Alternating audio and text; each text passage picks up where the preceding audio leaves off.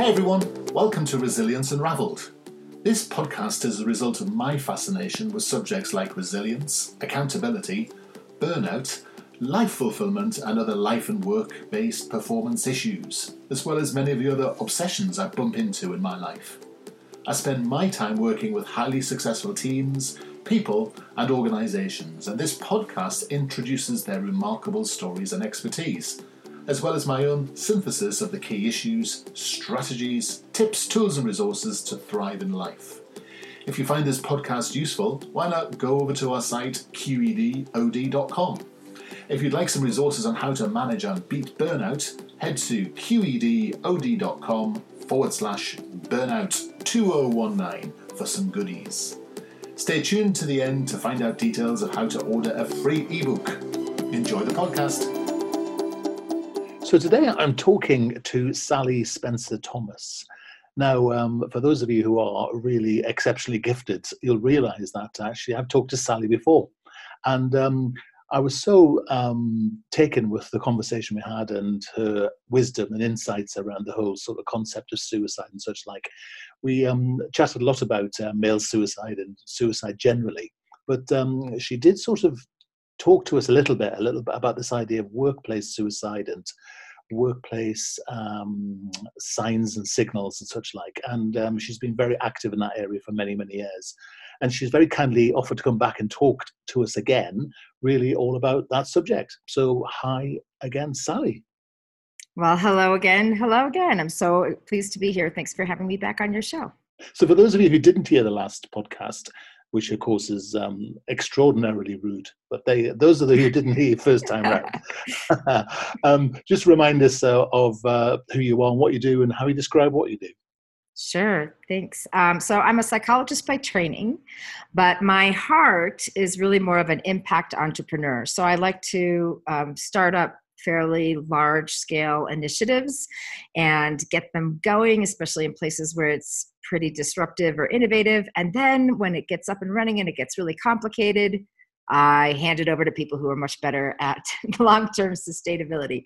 Um, so I've liked to to look at the world of suicide prevention through the lens of what are we missing where are the gaps where are the holes and how we can go in and, and, and do something bold in that space and the reason i got into this is that uh, after 16 years in the in the work of mental health mostly as a counselor um, a little bit as a um, educator my brother died by suicide in 2004 and so that got me really focused on suicide prevention and at the time that he died i was actually running a leadership program at a university. And so the bridging the ideas of suicide prevention and leadership and systems change were kind of front and center for me for a number of years. And so that's really where I've settled. And one of the very big aha moments I had early on in this journey was that the workplaces were not engaged in this conversation at all. Mm. And if you thought about it, the workplaces were the most cross-cutting system we have for engaging people who might be at risk for suicide. Everybody who work, everybody dies by suicide was working, they were just working, or they have a first degree family member or very close friend who's working. So that's that's a very large cross-cutting system that has a lot of potential to save lives and alleviate despair. So are you saying that um, a person's workplace can impact on someone who is suicidal or could be a cause of suicide in the first place? Both, absolutely both. So, and this is not a new concept, it's just one we forgot. Um, if we look, you know, a century or so ago, Durkheim was talking about this very early on in our ideas about drivers of suicidal despair and also potential um, contributors to suicide prevention. And he back in the day very articulately outlined the fact that work is a social structure that gives people meaning and connection. It's a big, big, big part of our lives and how we define ourselves in the world. Um, and when it goes awry, people suffer. So he was talking about this a long time ago. In our more current ideas of suicide, we've really medicalized the issue and we've made it all about the consequences of mental illness And I am not downplaying the fact that mental health conditions play a role in suicide. It's just not the only story. There's a lot of other things that contribute, and one of them is very toxic workplace conditions. So that's that's where we're focusing on now. It's not good enough just to get, you know, quote unquote troubled workers to counseling. We also have to look at the environment and how that is participating and shaping a role in either helping or hurting someone who might be vulnerable. So you did, so you use the word toxic workplace. What what, mm. what, does what does that really mean? Well, there's a lot of different things that can contribute. Um, we just launched a uh, in the United States the national guidelines for workplace suicide prevention on World Mental Health Day, October 10th, uh, just this past year. And in in putting that together, we interviewed a number of, of very diverse stakeholders. We had people who were in human resources and employer employment law folks and people involved in risk management and safety. We had all kinds of C suite people, CFOs and CEOs. And we also had scores of people who had lived experience, people who had their suicide crisis, either a death or an attempt, or a family member who had an experience while they were working. Um, we also dove into all the literature, all the science that we could get our hands on related to how workplaces can either help or hurt. And one of the things that we found was a meta analysis and systemic review that looked at all kinds of what we call psychosocial hazards that can increase vulnerability to the range of suicide behavior. So, that being suicidal thoughts, suicide attempts, and suicide death. And there's probably two dozen two dozen things that happen in a in a workplace that can contribute to this vulnerability so it's things like there's a cluster of, of variables that are things like job control job variability job security. All right so if you if you feel like a, a just a cog in the wheel uh, of the grind and somebody else is getting the profit uh, it's really hard to stay connected to that feel that it's meaningful. So that's one cluster of things. Another cluster of, of variables is, are things like hazing and bullying and harassment and discrimination and prejudice where your environment is really um, assaulting you basically and marginalizing you. Um, you know some of the biggest factors we know for suicide prevention are a sense of belonging and a sense of purpose. So if you have workmates or a culture uh, around this you know bullying hazing harassment it's it's very very damaging.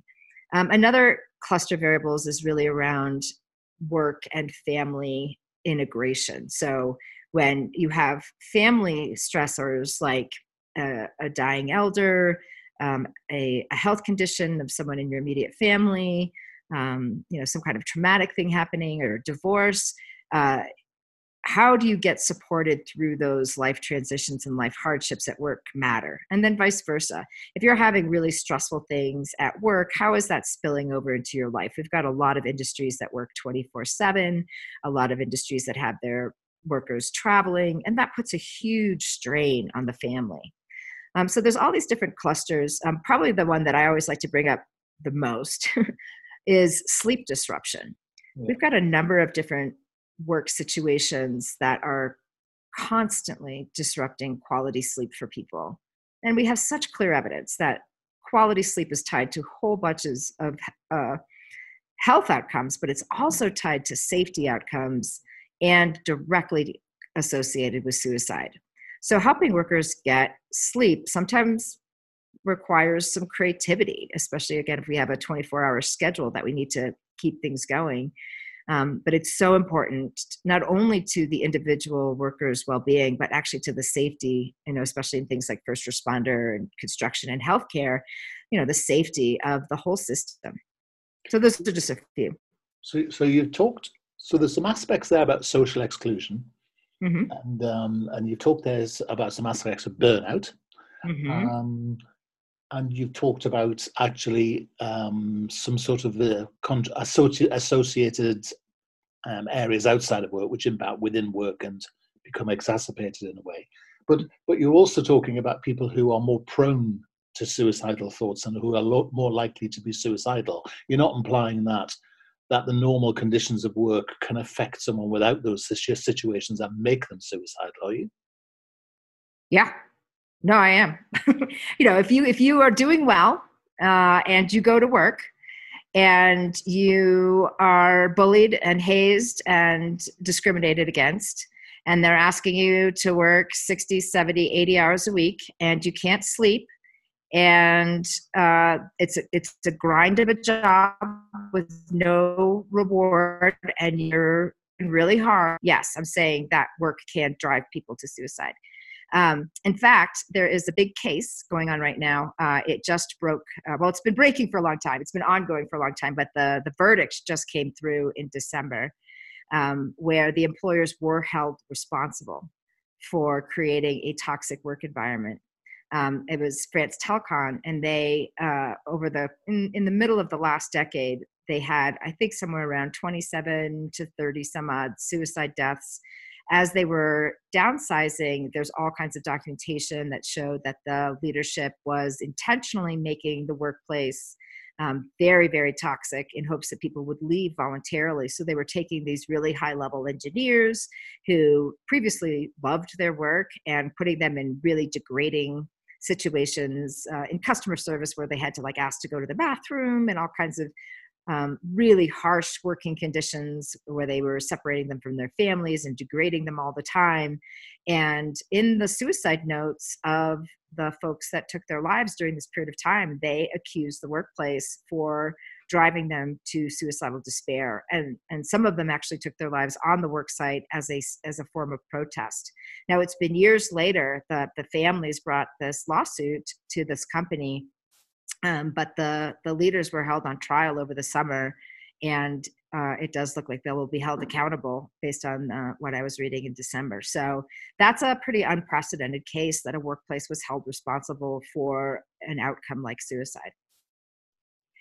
Wow, I'm, I'm quite staggered, really, actually, um, because of, because often you'll see organisations hiring people like me to come in and talk about how to negate burnout and build resilience and all those sorts of things. But um, and and they help, but in a way, they are really the organisation sort of abdicating responsibility for. That's exactly it. For their own poor processes, and actually, part of building anyone's resilience is to look at the organisational culture and process in the first place. Would you? So, is are there things you can do to? I mean, it sounds obvious, but I mean, are there obvious things, other things, simple things you can do? Sorry, to um, to prevent having a toxic workplace. Yeah. So I'm so glad we're talking about this because it is a it's a nuanced thing, but it's a really important point. You know, all of the workplaces getting on board right now with workplace mental health is amazing. It's exciting. You know, they're breaking down barriers and they're bringing in this conversation into a place where this conversation hasn't had before. They're looking at their um, employee assistance uh, programs and the resources that they can use to help families, and all of that is tremendous and also it deflects away all of that that sole focus deflects away on what are we doing that might be contributing to these problems. Yeah. so it's a both and it's not an either or. Uh, i wouldn't say stop doing that other work. I'm just saying let's also look in the mirror and say what are we doing that might be contributing this um, emotional unwellness or even suicidal despair? If we look at um, a lot of health and safety models for workplaces. So a lot of industries like construction, first responders, healthcare, et cetera, they've been looking at safety as a, as a very high level value for a long time. They, of course, if you have safe working conditions, you have happier employees, you have less disruption, like all kinds of good things happen when your employees are safe. So in focusing on that, they have learned that the best bet to keep workers safe is to actually minimize as much as possible any potential hazards they might encounter, right? So have secure ladders and make sure people aren't slipping and falling and making sure like the environment itself is safe. At the at the lower end of impact is making sure every single employee has um, you know their own tools of self-care around their safety. So the same thing goes here you know we can empower individuals to build resilience skills and emotional coping strategies and go to therapy when needed um, and have even have conversations with one another that's supportive all that's amazingly great. But we're going to get a much bigger outcome if we address the environmental hazards that are also contributing to this. So um, that's that's the argument that we're putting forward. Yes, continue with all your mental health programming, awareness, resources, and and access to help, and also you know do what you can to to be mindful of the fact that some of the things that happen at work are problematic. So are there other are there, hmm. Got interested. Um, are there any specific processes, for example, that really contribute to um, sort of issues? Is it a cultural thing or is it a process thing? So, for example, yep. I, I know research that we've carried, carried out around feelings of hopelessness, hopelessness and desperation at work, always focus around two areas. One, which is time spent in meetings, bizarrely enough, which is the least productive and most hopeless time of the of the week, and also mm. this sense of rust rather than stress, which is doing work which has no meaning. Mm-hmm. And, oh, um, and I haven't I, heard and, that term before. That's interesting. Mm-hmm. Yeah, it's that set, and actually, it, it, it, triggers the sort of it triggers the sort of cortisol response, but it's actually comes from boredom and meaningless work, pointless, pointless work, and often sitting in meetings is that same thing where most people sitting in the meeting are very, very depressed, and the and the person who's having a great time is the person who's running it, and mm-hmm. and I and I see those two, and I see those two two sort of fundamental processes, even even worse than performance management, which I think in 93% of cases has no effect on actual performance. Those sort of three areas are the, the three obvious processes to me which get in the way of a productivity, but also lead to feelings of hopelessness. So, have you spotted from your research other areas, or would you reinforce those areas we've found? Oh, I would absolutely reinforce those areas. I think those are definitely contributors. Um, you know, I've heard it also described as the grind. Uh, I guess rust is slightly differently, where it's just pointless. The grind is like I know I'm I have to do this thing to keep the thing going, but I don't love it anymore, and I'm I'm handcuffed to it yeah. because I have built my identity and my lifestyle around this particular work, and I see no way out. And that feeling of being trapped is another is another um, area. I definitely see this in the area of the construction industry where people um, can make a really decent living, but it's also super um, fluctuating with the economy. So they, you know, they're able to buy a house and a car, um, and have a have a dream of being secure financially and then poof it, it goes away and they find they have to now work overtime and several jobs and you know they're 40 50 years old and it hurts and it's hard and they're tired, but they can't escape it. Um, so, in terms of, of what to do, uh, some things are, are part of the nature of the beast. I mean, con- construction on the labor side is going to be hard and it's going to hurt for a lot of people. So, how do you how do you help workers feel valued um, and, and transition maybe some of their roles to some other places where they can contribute to the mission and yet maybe not be so dependent on some of the other things that came easier when they were in their 20s. Um, some of it is about leadership really driving the culture of transparency and openness around workers' stressors, uh, which is hard. You know, it's hard when your company is transitioning either through a merger or it's growing rapidly or it's declining, um, and leaders have to manage that transparent conversation so that work workers have high levels of trust. Otherwise then you get you know people throwing darts from the corner. Nobody trusts anybody anymore and there's a lot of sabotage and other kinds of things that happen uh, when people don't feel emotionally safe at work. So uh, in companies where we're working just, on this. Go ahead. yeah yeah sure. but just to leap in for a second because what we also have to be very careful about here is not infant creating a sort of an infantile structure at work or culture at work where, where, you can't have honest conversations with people because sometimes the best way to maximize someone's potential is to is to challenge them and to and to um, find areas of opportunity and uh, work and challenge where you know they don't see themselves necessarily as going. But you know i, I talk to many people talk to managers who you know advocate throwing people in the deep end. I'm not saying that you should do that, but we do have to be able to not treat people to such a as children, I suppose. Oh no, this is such an important point, and I think this is sometimes where this conversation gets off track. oh, do we have to make it cushy and easy and, and yes. bend to every whim of an employee? Absolutely not. And in fact, the employees won't be happy if you do that. they won't be.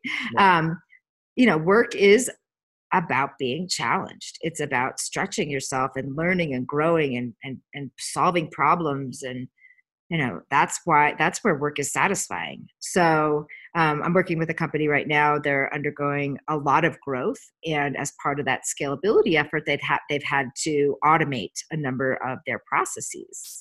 And that transition has led to a lot of despair because these are very very smart people and their emotional well-being is incredibly tied to their intellectual wellness. Yeah. I want to be challenged. Give me the hardest problem you got out there. I can solve it, you know? And now they're like, what am I doing here? Like, why do I stay? I'm not needed. This isn't challenging. In fact, everything that I thought I was adding value to, they're, they're telling me I'm no longer relevant. Mm. Um, so, very good point. And and I think you, you, you, see the rise of this concept of emotional security, or I think Google call it psychological safety, don't they? Mm. And um, and I do work with organisations. Actually, I worked with one last year who who basically um, has actually created a culture where if a manager says anything that might hurt a, a member of staff's feelings, they're not allowed to say it. And so now we have the situation where managers can't say anything um, staff aren't challenged. And of course, now they're very miserable and unhappy because actually there's no potential. So, you know, not having a robust professional adult culture actually creates or potentially creates the very um, the very effect that you're trying to avoid. Mm-hmm, absolutely. And I absolutely believe there's ways to deliver constructive criticism that help people grow. I mean that's that is how we grow. We get feedback from the world hey that was really super but let's how about how about we nudge it this way? I think we could have more impact if we nudged it this way or if you if we maybe got you up to speed on this particular skill or whatever. There's ways to communicate it where we're investing in your growth and rather than rather than you're a bad person. That and, and and that's that seems to be key doesn't it sally? Mm-hmm. you're the it's that you're the bad person thing. Because because actually you know when we think about resilience one of the things we have to learn from resilience is the concept of bouncing back which means you've made a mistake you've done something that hasn't worked. You have to as a human being learn from your triumphs but also you have to learn from the things that don't go well as well. That's accountability that's learning that's growth that's the very foundation of human potential Mm-hmm. Yeah, and, and there, you know, there does come a time where some difficult conversations do need to be had for, again, everybody's benefit. Um, I work with a, a retired judge, Mary McClatchey, and her expertise in law was really around mental health and human resources. And so, from the bench, she saw time and time again how this played out in workplaces, and everybody loses. You know, so there's somebody who's struggling you know maybe they're going through a divorce maybe they have an addiction maybe they're experiencing depression um, their performance starts to slide and the managers all they have at their disposal is a performance management tool which yep. you know if you've ever been a part of it as i have it's terrible it feels horrible yep. every decision you are making is micromanaged you feel scrutinized and it drives a wedge in the relationship with the person who's you know supposedly trying to get you back on track and that usually if it if there's you know no opportunity for accommodation or even a conversation of like are you okay? then that resentment grows and grows and grows and grows. And should there need to be a leave of some kind there's no there's no trust on either side that it's going to work out. And she says that's the point where we often see litigation is the employee is so desperate and so marginalized and so rejected and so angry and she says, we don't have to go down that route. We can have a very different pathway that can work well for everybody. She says, you know, when you see an employee's performance decline, that usually does not happen out of nowhere. Usually there's something going on. So rather than immediately smacking on the performance evaluation, you can say something like, you know what, you're not acting like yourself. And we really value you here. You're part of our family. And sometimes when people are not acting like themselves, they've got something else going on. I don't need to know the specifics if that's true for you, but I'm here to tell you if there's something else going on, I got your back. I we have resources. I can help tweak your job a little bit if that's going to be helpful to get you through. Um, we'll fight with you to get you through it, and we have ideas on how to make that possible. And that kind of conversation um, creates an opportunity for someone to disclose safely and get the things they need to get back on track again. It builds that trust between the employer and the employee that you know usually results in a much better outcome. I'm really, yeah, it, I'm really yeah. sorry to cut across you again. We've yeah. got a poor, poor connection because I'm I'm in a place where I can't see you so well as we know. Um, but I'm so pleased you're saying that because actually throwing the, re- the accountability for good leadership management back onto leaders and managers of businesses is the key. And I think what's often happened is that leaders and managers have become unskilled because HR have attempted to carry the load. They've focused on the the well-being aspects rather than the performance aspects, and and they've and they've sort of created this culture where it's become impossible. It's become very obvious that leaders and managers know what they can't do, but they have very little idea anymore of what they can do to actually say to people, mm. "This is mm. how I construct a solution with you." With you. Oh, this is a really important point. You know, uh, be realized because their list is all about don't do that, don't do that, yes. don't do that, don't do that. They go into these conversations scared. Exactly. And when you are afraid, you withdraw, you shut down, you self protect, right? You go to self protection mode, which is antithetical to what an employee often needs. They want connection, they want empathy, they want to be understood, they want a partnership. Um, so that's a setup for the managers and, and HR folks that, you know, are, are, are, are trying to do the right thing by the company, but they don't have the skills and tool sets of a productive way forward. All they know is like, if you step over here, it's a mine. If you step over there, it's a mine. So they, they freeze up or they run away or they shut it down. Yeah. Um, so that's a really important point also. I think, I think we've, we've, we've, we've created a mindset recently, haven't we, where everything's become a mental health issue, for everything mm. from bipolar through to low mood. And no and i think we've actually robbed operational managers of the ability just to be themselves and to and to do that thing where you have you sit down have a conversation either in the canteen or in the having a walk around the car park and just say look tell me what's going on. Let's fix this together. Mm, exactly you know, you know because actually if you don't it's just it's just what normal human beings do and right. uh, and I think actually we've sort of over legalized or um, over HR'd the whole process to the point where, I mean, often what I'm talking about is this concept of tough love because, and I know people don't like the word, but the, the point is about creating an adult environment where people can say what needs to be said, but mm-hmm. actually in a way that's conducive to you know caring enough to have the conversation in the first place. That's the point of tough love, isn't it? The point is mm-hmm. bothered enough in the first place to actually have the have the difficult conversations.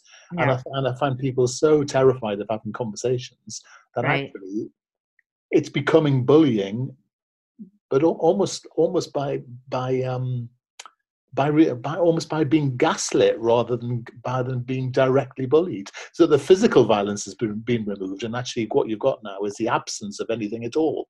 Mm-hmm. So you know what what do you do? You fill in the you fill in the um, you fill in the gaps for yourself. Right. And I, I know uh, Mary McClatchey, Judge Mary McClatchey would, would support me in, in saying this, that, you know, you do your best to give people a pathway through whatever they're going through. And you also have to uphold the standards and the mission of the organization. And just as if they maybe threw out their back and their job was to carry, you know, 50 pound loads everywhere, you try to get them healed. But if at some point they can't do the job yeah. you've got to find someone else to fill that role. Now the compassionate thing to do is say you know what? We still value you. You're still part of our family. We're going to find another place for you. Uh, we're going to find you know we're going to help you transition here um, so that the person's not feeling you know kicked to the curb. But that's the reality of work you you have to have someone who can fill the role the, the expectation job. that's right yeah that's right. And I, th- and I think what's interesting is that um, you know when I talk to leaders and managers about this, it's the same problem with the mental health issue. You're saying that's what I mean. Yeah, same. Yeah, issue. you're saying mm-hmm. basically you've got a you've got an issue with depression or burnout, whatever it, it is. You know, let's let's sit down and figure that out as if it were a broken leg, as right. if it were a bad back, because then because actually the solutions are the same. You know, what is it you need? Tell me, tell me what what I can do to help. And it's that classic thing is if you need a bit of slack, you know, if you need to cut some slack with someone to get a high performer back performing again, you know, in a few months' time, then then actually you it's sort of common sense, but there does reach a point sometimes where you say, well, actually, this has gone beyond the gone beyond the point, and and either you find something else or you have to part company. But you know, if what you're saying is right, which is actually the organization itself is part of the problem, then sometimes leaving the organization can be part of the solution. That's right. That's exactly right. Yeah. So uh, my um, my meta mantra to workplaces is whatever your policies are, whatever your practices are for illness or injury, start there. Right. However you treat that, how you think about mental health stuff, you, you start there, you'll probably be in a good spot. And, and similarly, you know, so part of the, the workplace guidelines is about preventing these things from happening in the first place, which is about removing the hazards and changing culture and having leadership drive a community of care. Um, midstream is about how we catch it early through self screening and um, empowering conversations and triaging to different resources. And then downstream is when we have crises, when people are in a, in a really bad place or when we have a suicide death. Um, so similarly on the what we call postvention, the aftermath of a suicide death, you know, workplaces often don't know what to do. They don't know where to start to support their the surviving employees or how to respond to that kind of tragedy. And I always say, how do you? What's your crisis protocol look like? How do you respond to other forms of employee death or significant um, a significant situation? You know, start there because if you deviate from what you usually do, it speaks volumes to everybody left behind. Mm. Um, so there's definitely some nuances about privacy and and things like that. But for the most part, if we can stay on an even keel and make our responses similar, we're we're we're everybody's in a good spot. That's a good rule of thumb, isn't it? It's a, mm. I mean, I think the, the thing for, for this is always to produce a common sense approach, so people aren't disempowered because of the fear of getting it wrong. Exactly. Um, you mentioned that you launched the um, the policy. Uh, is is there some is that something that people can access online? Maybe think about bringing into their own uh, organizations. Do you have resources that can help people that they could get hold of or contact Absolutely. you in some way, yeah. Absolutely. So the the national guidelines for workplace suicide prevention is a partnership initiative that was pulled together by three major organizations in the United States. One is the American Association of Suicidology, another is the American Foundation for Suicide Prevention, and the third is United Suicide Survivors International. And we took a, several years to, to pull these together. So we're very excited to now be sharing uh, the initial steps around this. And you can find these resources at workplacesuicideprevention.com workplacesuicideprevention.com. Um, and basically, what it um, what it's intending to do is walk employers and professional associations um, like unions and other types of you know um, professional organization kinds of groups through a process of onboarding nine practices so the the first step is really moving from awareness to action and making a pledge. Okay, we got to get this issue on people's radar. Um, and once it's on the radar, you got to step into the arena and say, all right, I pledge that our organization will make suicide prevention a health and safety priority. And that, in and of itself, is pretty profound yeah. because this has not historically been a workplace issue ever. um, so to say that out loud and put your logo on it and share the badge that you are making this pledge is, is important. Um, then we have people kind of register and enroll into a community of practice. And so they can now get to share, uh, you know, more privately with other organizations that are wrestling with policy and, and rollout and all these other things and kind of learn from one another by industry or by region. We really encourage all groups that are moving in this direction to do a fairly robust needs and strengths assessment before they make any changes. And by that I mean listen to your people. You know, do focus groups, in-depth interviews, surveys, whatever it takes. Spend time listening first before you what often feels to employees, you know, you jam the, the program of the month down their throats.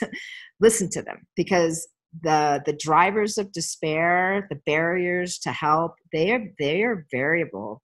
They they are not all the same in all the different places. And the programming that you do or the policies that you roll out moving forward will go much better if the employees felt like you heard them first. Yeah. um, and then we roll them we roll people through a, a, series of nine practices. There's three that are upstream that focus on building buffers and protective factors and driving culture there's three practices that are midstream that help people either self-identify or reach out to coworkers um, with compassion and empathy and dignity uh, early on in the process before things become catastrophic and then there's three practices that are about addressing the crisis and if you can hear me clicking, it's because I'm actually on your site at the moment. Having oh, yes. So, so we just launched. So we're in the baby, baby, baby steps of building this, and we really do see it being um, an evolution as more workplaces, more industries, uh, different geographies, different type, different cultures start to lean into this. You know, things are going to get shaped and so forth. So that community of practice piece is really important to how this evolves so we're at the stage now where people can you know take the pledge and once they enroll and, and register into the process then they get the keys to kind of what we call the next layer of content where we're moving people through a dashboard of these practices hmm.